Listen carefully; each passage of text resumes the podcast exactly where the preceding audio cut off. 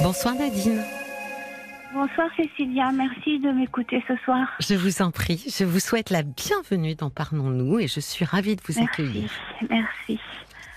Racontez-moi. Eh bien, oui, je voulais vous parler parce qu'en ce moment, je suis très très déstabilisée par euh, les gros problèmes que rencontre ma sœur. D'accord. Vous avez. C'est une petite sœur, une grande sœur? Eh bien, j'ai 63 ans et ma Oui. sœur a 62 ans. Ah oui, alors c'est D'accord c'est Voilà. très très proche, oui. C'est Voilà. une toute petite. la- Oui. Voilà, c'est la seule famille qui me reste. oui. Nous n'avons pas plus d'autres familles. Euh, nous nous voyons, nous nous sommes vus très peu durant ces 40 dernières années. Pour quelle raison? Euh, parce que notre famille a explosé euh, quand nous avions 20 ans. Oui, Et chacune est. Enfin, je suis partie oui, de mon côté, oui, vivre ma vie oui. à 1000 kilomètres de, de ma mère et de ma sœur. Donc, elles sont restées à Paris et je suis venue dans le Var. D'accord. J'ai vécu ma vie dans le Var, j'ai travaillé, j'ai travaillé 42 ans, j'ai pris ma retraite. Vous vouliez Euh, vous éloigner, Nadine, de votre maman et de votre sœur à ce moment-là? Oui, je, oui, je voulais vivre ma vie. D'accord. Et donc euh, aujourd'hui, alors ma mère, et, ma mère et ma sœur sont restées à Paris. On a toujours eu des relations, même si c'était pas grand-chose, cordiales. Oui. On se voyait très occasionnellement. On s'envoyait une carte d'anniversaire, une carte de bonne année de temps en temps. Voilà. Avec ma mère, ça se passait très bien. hein. Et euh, donc, euh, ma sœur a toujours vécu très proche de ma mère, c'est-à-dire qu'elles avaient deux appartements à 300 mètres l'une de l'autre. Oui. Et euh, durant toutes ces années, ma sœur a très peu travaillé. Euh, c'est une personne intelligente, cultivée. Elle a deux BTS. euh, elle a les moyens euh, de travailler, d'avoir un métier intéressant. Elle a eu un poste intéressant dans une grande maison d'édition à Paris Oui. qu'elle n'a pas tenu, qu'elle n'a pas réussi à tenir. Euh, D'après ce que me disait ma mère, c'est parce qu'elle venait toujours travailler très en retard le matin. Elle vit la, elle vit la nuit, donc euh, le matin c'était difficile pour elle d'aller travailler. Donc voilà, Bon, les choses étant ce qu'elles sont, elle- n'a pas réussi à tenir ses emplois. Mais elle vivait grâce à quoi? Donc elle vivait grâce euh, aux revenus de ma mère, qui lui payait son loyer D'accord. et qui l'aidait financièrement, donc be- beaucoup. Et elle faisait, bon, de temps en temps, elle travaillait, c'est sûr, elle travaillait en intérim, euh, à droite à gauche, euh, voilà. Et donc, euh, ceci a perduré jusqu'à euh, jusqu'au décès de ma mère en 2013. D'accord. Ma mère est décédée en 2013 et forcément, la vie de ma sœur a complètement changé en 2013 puisque son niveau de vie, de vie a considérablement baissé, baissé. Oui. Plus personne pour lui payer son loyer de 900 euros. Oui. Elle est au RSA, aux minima sociaux, voilà. Donc elle s'est tournée vers moi et euh, j'ai commencé à l'aider financièrement, pas à la hauteur de ce que faisait ma mère parce que j'ai pas les moyens, mais quand même pour lui permettre de subsister. Alors mais, je dirais pardon Nadine, mais le fait qu'elle se qu'elle se remette au travail n'était pas une option euh, euh, solide? j'ai essayé. Alors à l'époque, donc il y a 10 ans que ma mère est décédée, Oui. elle avait donc 52 ans. Absolument, c'est pour ça que je vous dis ça. Donc je lui ai proposé donc euh, plusieurs sortes de, de, de petits boulots qu'on peut faire euh, pour se remettre un peu dans la vie sociale, euh, des choses qui permettent de gagner un peu d'argent parce que euh, on en est à, à dire que 300 euros de plus par mois c'est très bien. Oui.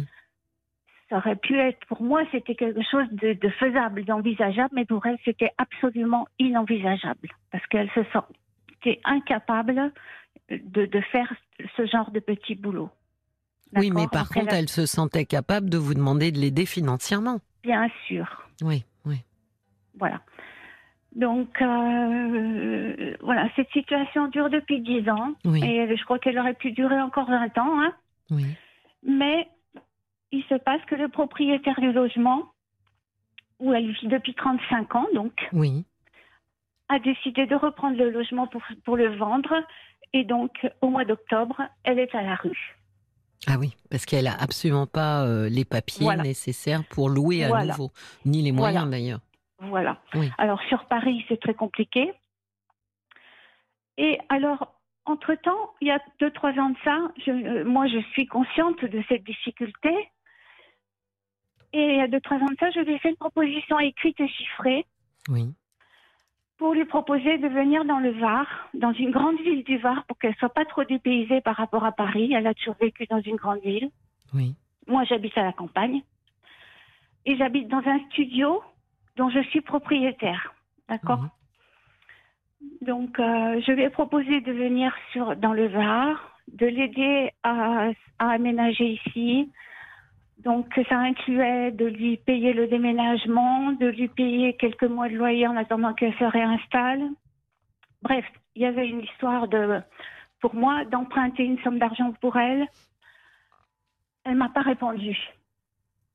D'accord? Et un jour, euh, en parlant, elle m'a fait comprendre qu'elle voulait venir habiter près de moi. D'accord.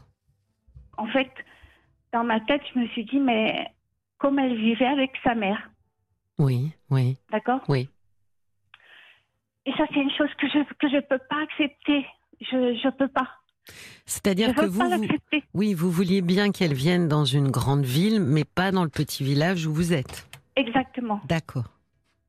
La grande ville, c'est à 100 km.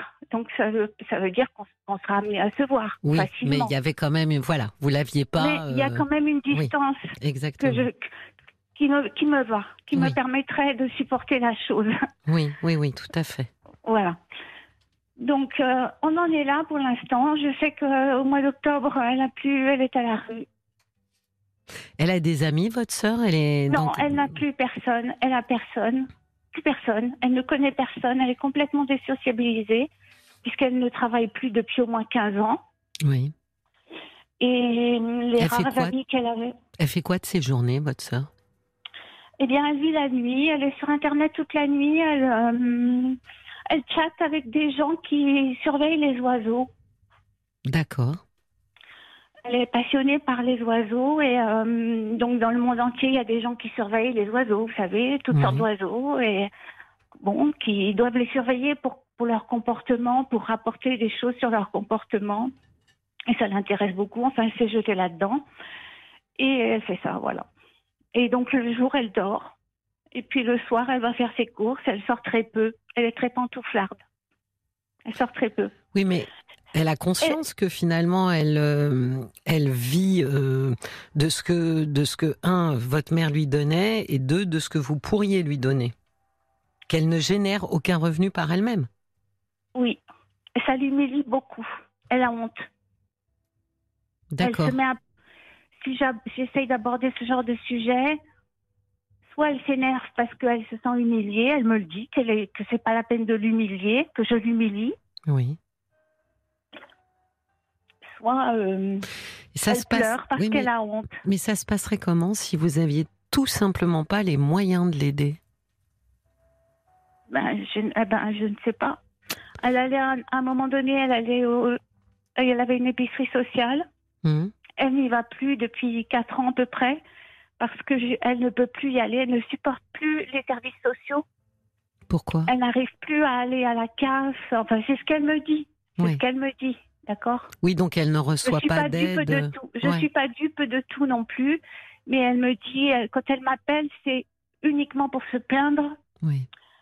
de, de tout, de, de, de ce qui va pas chez elle, de ce qui est cassé chez elle, de l'argent dont elle a besoin, de, de la de la CAF qui lui demande de remplir des papiers, de qu'elle n'en peut plus, qu'elle ne peut plus y arriver, qu'elle ne elle n'arrive plus à gérer sa vie comme ça, elle supporte plus, euh, voilà. Elle se plaint, c'est quand elle alors elle m'appelle une fois par semaine et pendant deux heures, elle ne fait que se plaindre. Je ne dis plus rien parce que Oui. avant, j'essayais de positiver, de lui donner des, des, des ficelles, des tuyaux, de- Oui. d'essayer de la booster, de la. Mais je perdais mon temps, mon énergie, tout, et ça tournait toujours au vinaigre. Donc, Oui. euh, euh, au bout d'un moment, j'ai arrêté et je l'écoute. Oui, elle, c'est se plaint, elle se plaint, elle se plaint, elle se plaint sans arrêt. Ce qu'elle veut, c'est des oreilles. est- Ce qu'elle veut, c'est de l'argent. Oui. et des oreilles parce que finalement, elle pourrait aussi écourter pour avoir de l'argent. Or, euh, elle a quand même aussi besoin de se victimiser énormément et, de vous faire comprendre que le monde est dur, cruel, euh, ce syndrome de Calimero là. Et de... Calimero, mmh. c'est ça. Mmh. C'est une petite Calimero, c'est ça. Oui. C'est ça. Alors, je ne sais plus sur quel mode je dois. Alors, depuis déjà à peu près un an ou deux, comme je vous dis, j'ai cessé de, d'essayer de, la pousser parce que j'arrivais à rien. Ça, tournait toujours en dispute. J'arrivais pas, ça, n'allait pas du tout, jamais, j'arrivais jamais. Pourtant, vous savez, j'étais soignante pendant 42 ans. Oui. J'étais au contact de, gens mhm. souffrants, de gens difficiles, de gens bah qui ont mauvais caractère. Et j'arrivais toujours à gérer les situations, à, oui, mais là, c'est pas pareil, Nadine. Votre sœur, là, elle se complaît dans une posture de victime qui lui a rapporté toutes ces années. Parce que quand on se complaît dans, dans, dans la victimisation, c'est parce que derrière, euh, il y a des effets secondaires auxquels on ne veut absolument pas renoncer. Alors les effets primaires, c'est ceux qu'elle dénonce, c'est oh je me sens humiliée, c'est difficile. Mais derrière les effets secondaires, ben, c'est quand même qu'elle vit comme si elle avait euh, trois ou quatre ans. Parce que la vie qu'elle vit, c'est la vie qu'on vit quand on est enfant. Et encore, euh, quand on est enfant avant d'être presque à l'école primaire. Parce que ensuite on a euh, on a des droits et des devoirs. C'est-à-dire qu'on doit travailler à l'école on doit elle elle vit dans une espèce de, de, monde comme ça complètement euh, utopique où on s'occuperait d'elle et où elle n'aurait rien à faire que ce qu'elle a envie de faire. Il y a une forme de toute puissance dans sa victimisation. Et donc euh, c'est pour ça que vous pouvez pas euh, euh, comment dire que ça ressemble pas au patient que vous avez pu avoir. Oui parce que là vous êtes en face de quelqu'un qui elle se complaît quoi ne veut pas lâcher cette victimisation. Mmh. C'est toute la difficulté. C'est, vous savez, ça, ça, c'est un petit peu de ce dont on parlait au début de l'émission. Nadine, c'est toujours tellement compliqué quand, quand on veut aider les gens et que, en fait, on a, on a du mal à réaliser, mais les gens qui sont en face de nous, c'est pas de cette aide-là dont ils ont besoin. Vous voyez, elle, ce qu'elle veut, c'est que vous continuiez à, euh, bah, j'allais dire presque à, obtempérer, quoi. Elle a besoin d'argent, elle aura besoin bientôt d'un logement. Euh, en gros, c'est est-ce que tu peux m'aider sur ça? Oui, non, point. Toute l'aide périphérique euh, que vous pourriez apporter, de positiver, de, de, de, oui, de se sociabiliser, etc. C'est pas du tout ça dont elle a, dont elle a envie. Donc évidemment qu'elle écoute pas ça. Non. Elle a une écoute sélective. Oui. Vous voyez, elle écoute que ce qui l'intéresse dans ce que vous allez dire. Oui. Alors. Bah, moi, je pense que votre plus grand souci, Nadine, c'est de culpabiliser. Comme toujours, ben oui, mais comme toujours dans ces histoires. un jour, elle m'a dit tu n'as aucun, tu n'as aucun devoir juridique envers moi. Tu n'as hmm. pas de devoir juridique, mais tu as un devoir moral. Bah oui, mais je, je, souris parce que vous voyez, ça, c'est, c'est aussi comment injecter de la culpabilité chez l'autre. Oui. Voilà, donc c'est vraiment, c'est comme une transfusion, vous voyez, avec un tuyau qu'elle a raccordé chez vous. Voilà, en disant bon, allez, c'est parti, on va lui transfuser un peu de culpabilité, histoire qu'elle n'oublie pas que. Mais euh, dites-moi qu'elle est inconsciente de ces actions-là. Ah oui, non, non, mais ah c'est pour ça que je vous ai parlé de bénéfices secondaires. Parce que les bénéfices secondaires, c'est ceux qu'on voit jamais. Donc en première instance, on va vous dire ah vous croyez que c'est marrant vous de pas gagner d'argent, vous croyez que c'est marrant euh, de dépendre de sa sœur, vous savez ce discours un peu comme ça euh, de, nous faire comprendre que ben non hein, c'est très compliqué. Sauf que en réalité ça c'est c'est la j'allais dire c'est la première couche de l'oignon, hein. Mais si on enlève les premières couches, on se rend bien compte qu'il y a des bénéfices. On se rend bien compte que la vie euh, est pas très compliquée quand on n'a euh, aucun devoir, quand on n'a que des droits. Mhm. Parce que votre sœur, elle a que des droits, en fait. D'ailleurs, elle vous a. C'est intéressant, regardez Nadine. Elle vous a renvoyé le devoir chez vous. Elle vous a dit Toi, tu as un devoir moral à mon égard. Oui. Sous-entendu, elle, elle a aucun devoir. Elle, elle a des droits, et vous, vous avez des devoirs envers elle, évidemment. Mais tout le monde a des, tout le monde lui doit quelque chose. Ben oui. Et elle, elle ne doit rien faire du tout. Voilà. Elle, elle n'a aucun devoir. Elle a passé sa vie comme ça. Ben oui, mais parce que ça, c'est assez typique. Alors, je crois que c'est Boris Cyrulnik qui appelle ça euh, les adultes, hein, les, les gros ou les grands, mais je crois que c'est les gros, les gros bébés tyranniques. C'est des, oui, c'est des gens qui ne, grand... qui ne grandissent pas en fait. Vous voyez ce que je veux dire? C'est que toujours, même euh, maintenant à 62 ans, euh, on lui doit quelque chose. Comme quand on est enfant, mais sauf qu'un enfant de 3 ans, évidemment que vous lui devez euh, de, veiller à son bien-être et, et, à son confort. Ben c'est ce qu'il voulait dire, c'est-à-dire qu'il y a des gens qui ne grandissent pas psychiquement, restent comme ça à un stade infantile de bébé, mais par contre ont des exigences. C'est pour ça qu'il les appelle tyranniques. Une mmh. forme de toute puissance, où en général, quand ça va mal, bah, c'est la faute de tout le monde sauf d'eux-mêmes, euh, où les autres sont pas sympas parce que euh, voilà ils sont pas solidaires. Enfin, il y a aucune remise en question ça rejoint ce, dont j'avais parlé hier. Il n'y a aucun positionnement sur quelle est ma responsabilité sur ce qui est en train de se passer pour moi. C'est ça, exactement. Et à partir de là, on ne peut pas avancer et vous, vous, allez vous retrouver complètement bloqué, Nadine. Parce que ce qu'elle est en train de faire de manière très inconsciente, c'est qu'elle veut vous, vous c'est pour ça que j'aime bien cette expression de gros bébé tyrannique. C'est, elle veut vous amadouer tout en, en, obtenant euh, quelque chose qu'elle considère lui être dû. Mm. À savoir sa grande sœur d'un an euh, qui l'aide et qui prend effectivement le relais de sa maman. Mm, c'est ça. Mais c'est pas un dû, ça. Loin de là, en plus. Vraiment loin de là, parce que sa responsabilité existentielle à elle, c'est de faire quelque chose de sa vie, de, s'emmener vers un chemin. On ne peut pas tirer les gens sur un chemin en leur disant viens ici, tu verras, c'est génial, et les attacher comme on attacherait quelqu'un au radiateur. Donc elle, elle est en charge de sa responsabilité existentielle, sauf que elle, elle a décidé qu'elle était sans responsabilité. D'ailleurs, elle en a aucune. Elle en a aucune. Elle payait pas son loyer, elle ne travaille pas.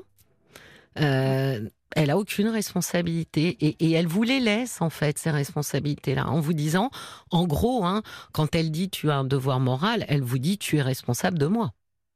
Absolument. Bah oui, mais c'est faux, Nadine. C'est faux et ça euh, l'arrange. Mais, mais encore une fois, il y a quelque chose de très inconscient. Je, je pense qu'elle est persuadée de ce qu'elle raconte. Ah oui, oui, oui.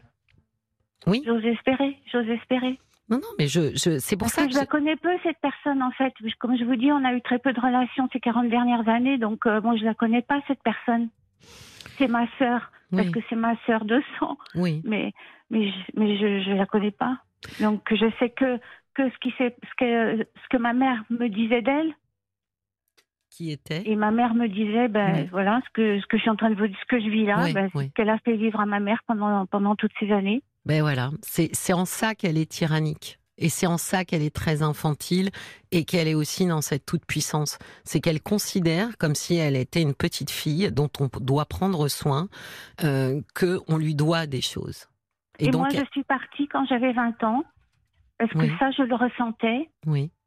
Et je ne voulais pas vivre avec, avec, avec cette mère-là et cette sœur-là. Oui. Ben oui. Voilà.